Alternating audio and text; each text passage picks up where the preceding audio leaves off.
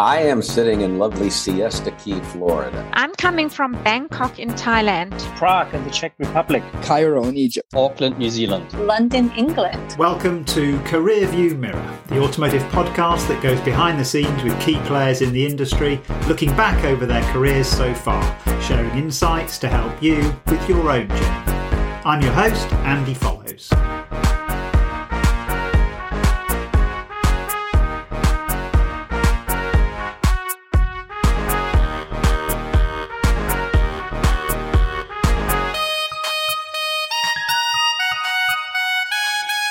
Hello, listeners, and welcome to this side mirror episode of Career View Mirror. If you're a regular listener, thank you and welcome back. You'll be aware that most of our episodes feature interviews with people with a link to the automotive industry who kindly share their life and career journeys with us. We celebrate their careers, listen to their stories, and learn from their experiences.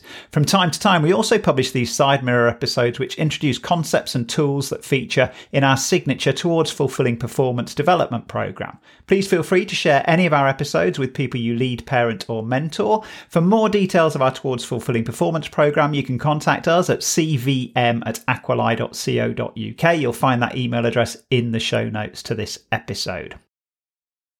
I joined Tesla at the very beginning of 2015 after spending 18 years with BMW. In 2014, I was enjoying success at BMW. My career prospects were the best they'd ever been. I had a great boss, and our one to one checkpoints frequently included conversations about which larger market I might be given responsibility for next. I was being well looked after. We had a wonderful lifestyle, living on international assignment in New Zealand. My family were thriving and happy.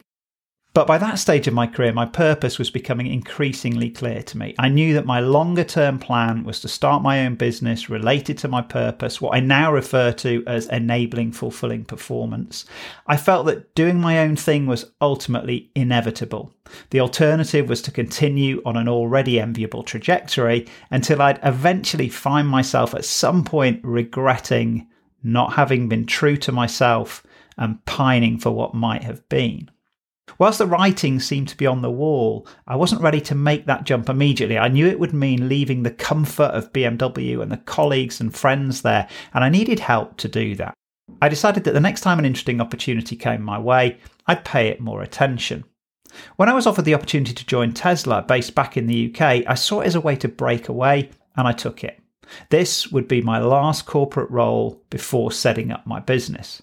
I was fascinated with the innovation that was happening at Tesla. In conversation with the CFO at the time, Deepak Ahuja, I said, I can see the disruption coming and I'd, I'd rather be part of it than on the receiving end.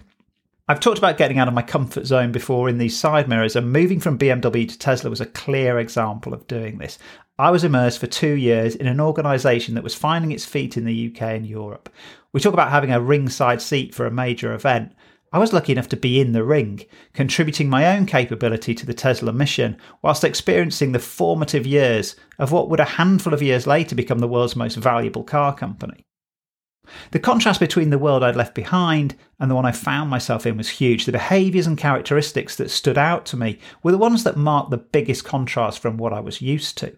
Those behaviours were the result of a set of underlying paradigms instilled in us all by virtue of the culture.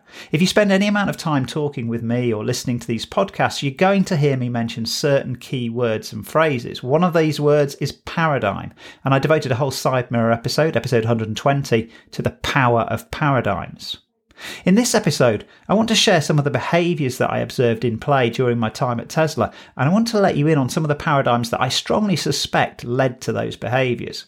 We can't see paradigms, we can see how people behave, and if, like me, we're keen students of paradigms, we can make assumptions about the paradigms sitting behind their thoughts and actions. And if we listen carefully, we might pick up on things people say that reveal or at least hint at their underlying paradigms. I'll share some of my observations I'll illustrate them with stories taken from earlier interviews with Tesla friends and former colleagues. And at the end, I'll give you my interpretation of the paradigms that played a part in Tesla achieving what many considered to be impossible.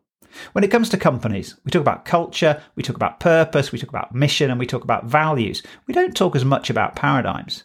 I'd like this episode to serve to illustrate how paradigms work in real life. I'd like to get you thinking about how instilling a shared set of paradigms allows individuals across an organisation to behave consistently and cohesively at pace when making countless decisions with low levels of experience and with above average autonomy. Let me take a moment to tell you about our sponsor. This episode is brought to you by ASKE Consulting, who are experts in executive search, resourcing solutions, and talent management across all sectors of the automotive industry in the UK and Europe. I've known them for almost 20 years, and I can think of no more fitting sponsor for CareerView Mirror. They're the business we go to at Aquilae when we're looking for talent for our clients and for projects that we're working on. ASKE was founded by Andrew McMillan, whose own automotive career includes board level positions with car brands and leasing companies. All ASKE consultants have extensive client side experience, which means they bring valuable insight and perspective for both their employer and candidate customers. My earliest experience of working with Andrew was back in 2004 when he helped me hire regional managers for my leasing sales team at Alphabet.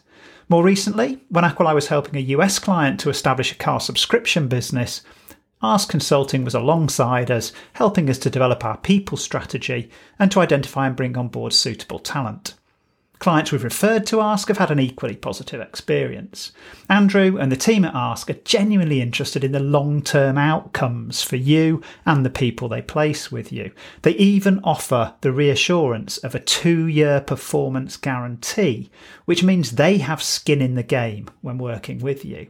If you're keen to secure the most talented and high potential people to accelerate your business and gain competitive advantage, do get in touch with them and let them know I sent you. You can email Andrew and the team at hello at askeconsulting.co.uk or check out their website for more details and more client feedback at www.askeconsulting.co.uk. ASKE is spelt A S K E. You'll find these contact details in the show notes for this episode. Okay, let's get back to our episode. As I was getting to know my way around Tesla in the UK, I paid a visit to one of our stores at the Bluewater Shopping Centre in Kent. I was greeted by someone whose face was familiar. I said, Hello, you're Andrew, aren't you? Didn't I meet you a couple of days ago in the Weybridge store? I thought you worked there. He smiled and said, Yes, I did. I was asked to come and work here instead. For our majority international listeners, Bluewater's 80 kilometres or 50 miles from Weybridge on the other side of the M25, which is the motorway that circles London and is better known for its abilities as a car park than a road. I said, How long are you here for? He said, I don't know. They just asked me to pack a bag and come. What struck me about this was not just the level of flexibility that he'd demonstrated, but the total absence of negativity or hardship that he saw in accommodating this request. If anything, I'd say he exuded pride at having been given this opportunity to step up and make this contribution. Over the two years I spent there, I witnessed multiple similar occurrences of people putting the organisation's interests, or more accurately, the interests of the mission, ahead of their own. In my interviews with former Tesla colleagues, they all share stories that reveal the levels of commitment and discretionary effort that prevailed during those formative years and may still be common now. Here's Annie Wechter talking about an even bigger move that she'd made to Europe from San Francisco. So I I think the formative years in your in your 20s were that was an amazing time to be part of the global team of Tesla. I mean, we work together in, in across the UK and, and the Netherlands. Um, I, I, moved, I took that job, uh, which was uh, relocating from San Francisco to Amsterdam, um, having never touched foot in Europe in my life. I think my passport had four stamps in it. I had been to, you know, Mexico. I'd been to Brazil once. I'd been to Canada. that was it. And and when I was offered the job, I I said, uh, okay, well, well, when would I start? And they said, is two weeks okay? Enough notice? I was like, yeah, okay, let me just tell my, fam- my family and pack my bags. In Annie's case, she'd applied for the job, but still, two weeks' notice to move herself by herself to another continent that she'd never visited before shows her level of commitment. Tesla's mission is to accelerate the world's transition to sustainable energy. I didn't need to look that up. I left seven years ago, but I know it. We all knew it. People didn't need to be informed of the mission during the onboarding process or to be reminded of it during strategy workshops. People learned about the mission before they joined and decided that was a company they wanted to be part of. That was a mission they wanted to be on. They put down whatever they were doing and started working out how to join this company. Here's Ross Forder telling his story of how he cut short his international adventures in Asia Pacific to join Tesla. Given how wonderful that was, how much you were enjoying it, how much you were getting out of it, what brought it to an end? Tesla brought it to an end. so, so to segue into this, uh, so I mentioned about seeing who killed the electric car and had this paradigm shift. Was frustrated at uh, again, just in all transparency, was, was frustrated at several aspects of the automotive industry at the time, having held this technology back. And also just thinking, where are the electric cars? You know, we're, we're talking 2012 now. Come on, guys. We were promised this stuff when I was a kid watching sci-fi movies with Sylvester Stallone. They all had electric cars. Where are they? there was a follow-up movie to Who Killed the Electric Car called Revenge of the Electric Car. This was 2011. So this is now when I'm out there sort of seeing this follow-up. And in the follow-up is Tesla with the Tesla original Roadster. And the whole premise is, hey guys, the electric cars are back and they're not going to stop them this time.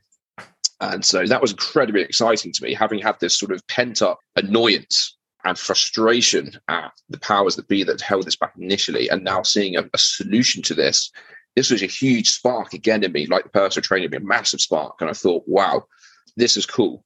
It wasn't quite enough to grip me fully at the time because I think it was they were all sort of the Tesla Roadster was very cool and ended up actually being fortunate enough to own one of those later on in, in life. A phenomenal car for, for what it was at the time, but it was still very sort of startup.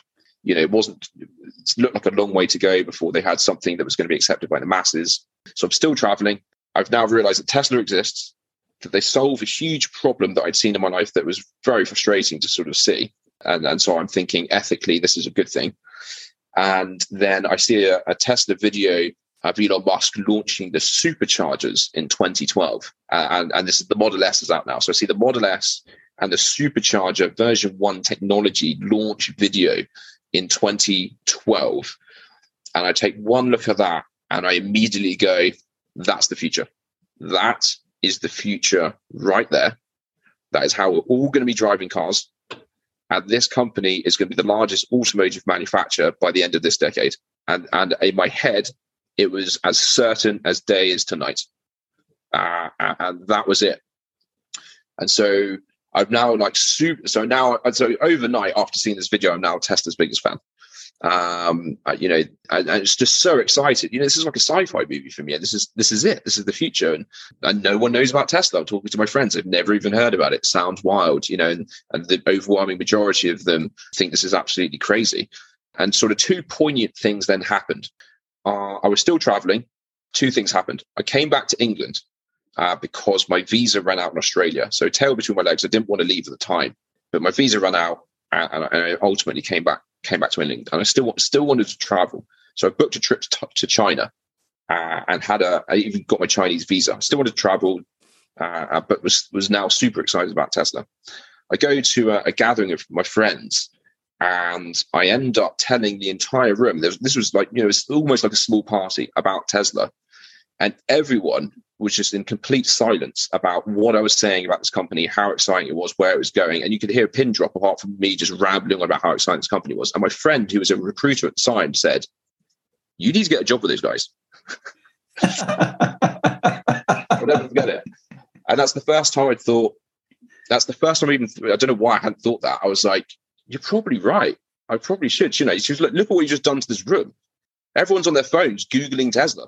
Like, listen to Harry talking about it. Why have you not thought about getting a job? And I was like, probably right. But I'd had this uh, trip to China booked, but I booked it via California because of, of my trips out there in earlier in life that I mentioned, that I've been going out there actually subsequently and developed friends out in California. I was like, I'm going to go to China via LA. I go to LA. This is 2013. Tesla Model S had only been out for maybe one year max. And I go to Laguna Beach where my friends are. And of course, Laguna Beach and Newport Beach were an absolute hub for Tesla Model S drivers, apart from the Bay Area where Tesla was. So now I'm seeing on the road Teslas in Newport Beach and Laguna Beach in 2013, and I'm just like, mind blown. This is it.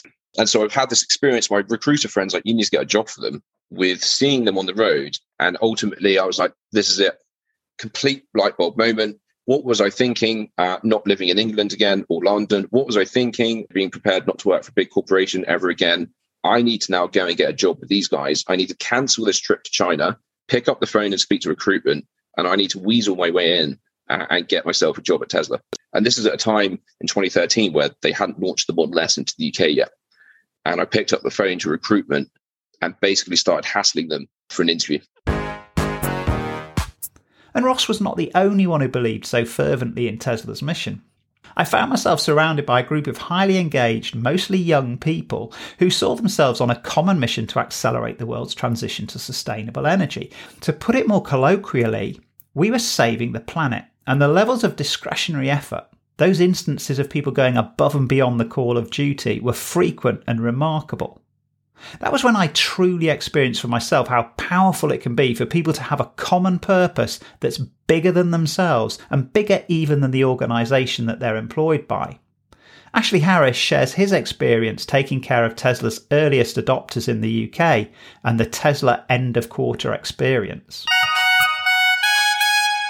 The workforce was still really small. And so we would all help out to do everything and anything that was needed. And so if the store was short staffed, then we you know work in the store for, for a day or two, or vice versa, or marketing, or whatever needed to happen, we would all chip in to make it happen. And I remember when we got our first sort of delivery location in the UK, which is still there to this day, the West Drayton uh, office. And when we first moved in, there's now, well, at least when I left, there's three buildings. There was just one building originally. And we moved in there there was nothing. It was this empty shell. It was an old BMW dealership, and it nothing there. And we had one or two electric sockets to power everything. And so we've got extension leads on extension leads. If health and safety ever arrived, it would uh, have been a nightmare. And there was no fridges, no nothing. And we just everyone just kind of accepted that this is what it was. We'll make do with it. And you know, I'm sat on the floor emailing customers. We had one mobile phone for the whole. There was no landline, so we had one mobile phone that all of us would use to contact customers. And pass the phone around. I'll, I'll use it for the next 20 minutes to call my like next 20 customers and then I'll pass it to you. And most people wouldn't want to do that on their day-to-day business. It was scrappy. And I guess that's uh, the famous word at Tesla. It was scrappy. We just got stuck in and, and just accepted it. And over time, then that just got built up and we improved the office and everything got kind of caught up with that. And then it was focused on end of quarter. And for people that haven't experienced an end of quarter Tesla, it's carnage. It's just deliver as many cars as you physically can before midnight on you know on the last day of the quarter. And so you know for the kind of two to three weeks leading up to that, there's periods of time where we'll be I'd be picking up my colleagues at four o'clock in the morning. We get to the office at five. We then you know work from five right through to eleven o'clock at night. We'd have breakfast, lunch, and dinner in the office, and then do the same thing again for three weeks straight.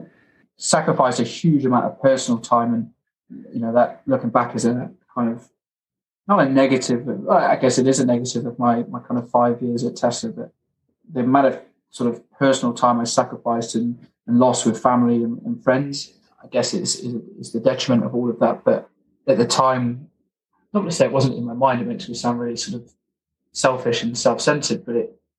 I had a very understanding wife who wanted me to work hard and, and do well in the job because she could see I enjoyed it and everybody was the same. Everybody just focused on making that as successful as possible without sort of real much attention or care and uh, for the for the outside world, I guess. Ash touches on the sacrifices that people knowingly and willingly made because they cared enough about the mission, and that meant their sacrifices seemed worthwhile. We've heard how Annie had two weeks to prepare for her first international assignment, how Ross dropped what he was doing and did everything he could to get hired, and how Ash and his colleagues would work 16 hour days for weeks at a time at the end of every quarter. If those extracts aroused your curiosity, I can recommend listening to their episodes in full, along with those of my other Tesla friends and former colleagues. We'll put links to all the Tesla related interviews in the show notes to this episode. I said I'd leave you with my interpretation of just a few of the paradigms that, along with the powerful purpose, compelling mission, and shared values, influence the thousands of daily decisions and actions being taken across the business, often by relatively inexperienced but highly motivated, creative, and committed team members. I'm going to read them out as a list with a slight pause between each. During that pause, I invite you to imagine how you might behave if you firmly held each of these paradigms yourself. Here goes. We can do pretty much anything better than it's been done before if we do it ourselves. Lots of things are done for no good reason than they've always been done that way. The way it's done now is most likely not the best way. The competition is slow. We are awesome. We always push the boundaries. You most likely get away with breaking the rules a few times before it gets really serious. Our solution is the best solution until we think of a new one, which will then be the new best solution. Our mission is fundamentally worthwhile. We are saving the planet. We need to progress this today. Our future is not guaranteed. Almost everyone is against us and wants to see us fail. We need to succeed before the money runs out. We're all in this together and everyone is working incredibly hard. I'll stop there. You get the idea, I'm sure. I acknowledge there are some similarities, almost duplications between items in this list. It's not exhaustive. I saw people doing stuff in a way that stood out to me, most likely because it differed from what I was used to experiencing. I could see how they were getting results, and I worked backwards to try and identify the paradigms that were enabling these behaviors and results. There's no official list of paradigms against which you can check these. Can it be verified? No. Is it scientific? No. But do you think it could help you if you truly adopted these paradigms in the way that humans have the capacity to fervently embrace the most outlandish range of beliefs? Listen again and imagine viewing life through the lens of these paradigms, how urgently you might act, how decisive you might be, how open to new ideas, how capable to pivot, how unfettered by legacy, how dismissive of old ways of working, how unhampered by bureaucracy, how unburdened by hierarchy, how outward looking, how keen to improve processes, how creative, how innovative, how chaotic, I'll give you that, and how successful your life might be. You've been listening to Career View Mirror with me, Andy Follows. I hope that you've enjoyed this episode and found it helpful. If you're in a mature business with all the structures and systems and controls and risk management paradigms that have enabled it to grow and be successful and endure perhaps over many decades, I can imagine you not considering this particularly helpful or relevant. As I discussed in episode 3 with Leopold Visser, starting from a blank sheet of paper is so much easier, but it's also so much harder. You have to start from where you are, of course. Which elements could you incorporate into your world? What paradigms could you seek to instill across your business to increase your agility and help you remain a business that will endure in the face of increasing new competition? If you enjoy listening to our episodes, please could you do me a huge favour and share them with someone you lead, parent, or mentor, or a friend you think will also appreciate them. Thanks to our sponsors for this episode, ASKE Consulting and Aquilae, and thank you to the Career View Mirror team, without whom we wouldn't be able to share our guests' life and career stories. And above all, thank you to you for listening. No matter how hard you try, no matter how hardworking you are, you're never going to be able to do it on your own. It's just not possible you know, at the end of the day, you're steering your own destiny. So if it's not happening for you, you're not seeing what you want out there, then go out there and connect. Don't rely on others. You you have to do it yourself. You have to take control. If you've got an idea, if you've got a thought about something that might be successful, if you've got a passion to do something yourself, but you just haven't quite got there, do it. Take a risk, take a chance, stick your neck out. What's the worst that can happen? You fall down, okay, you pick yourself up and you try again.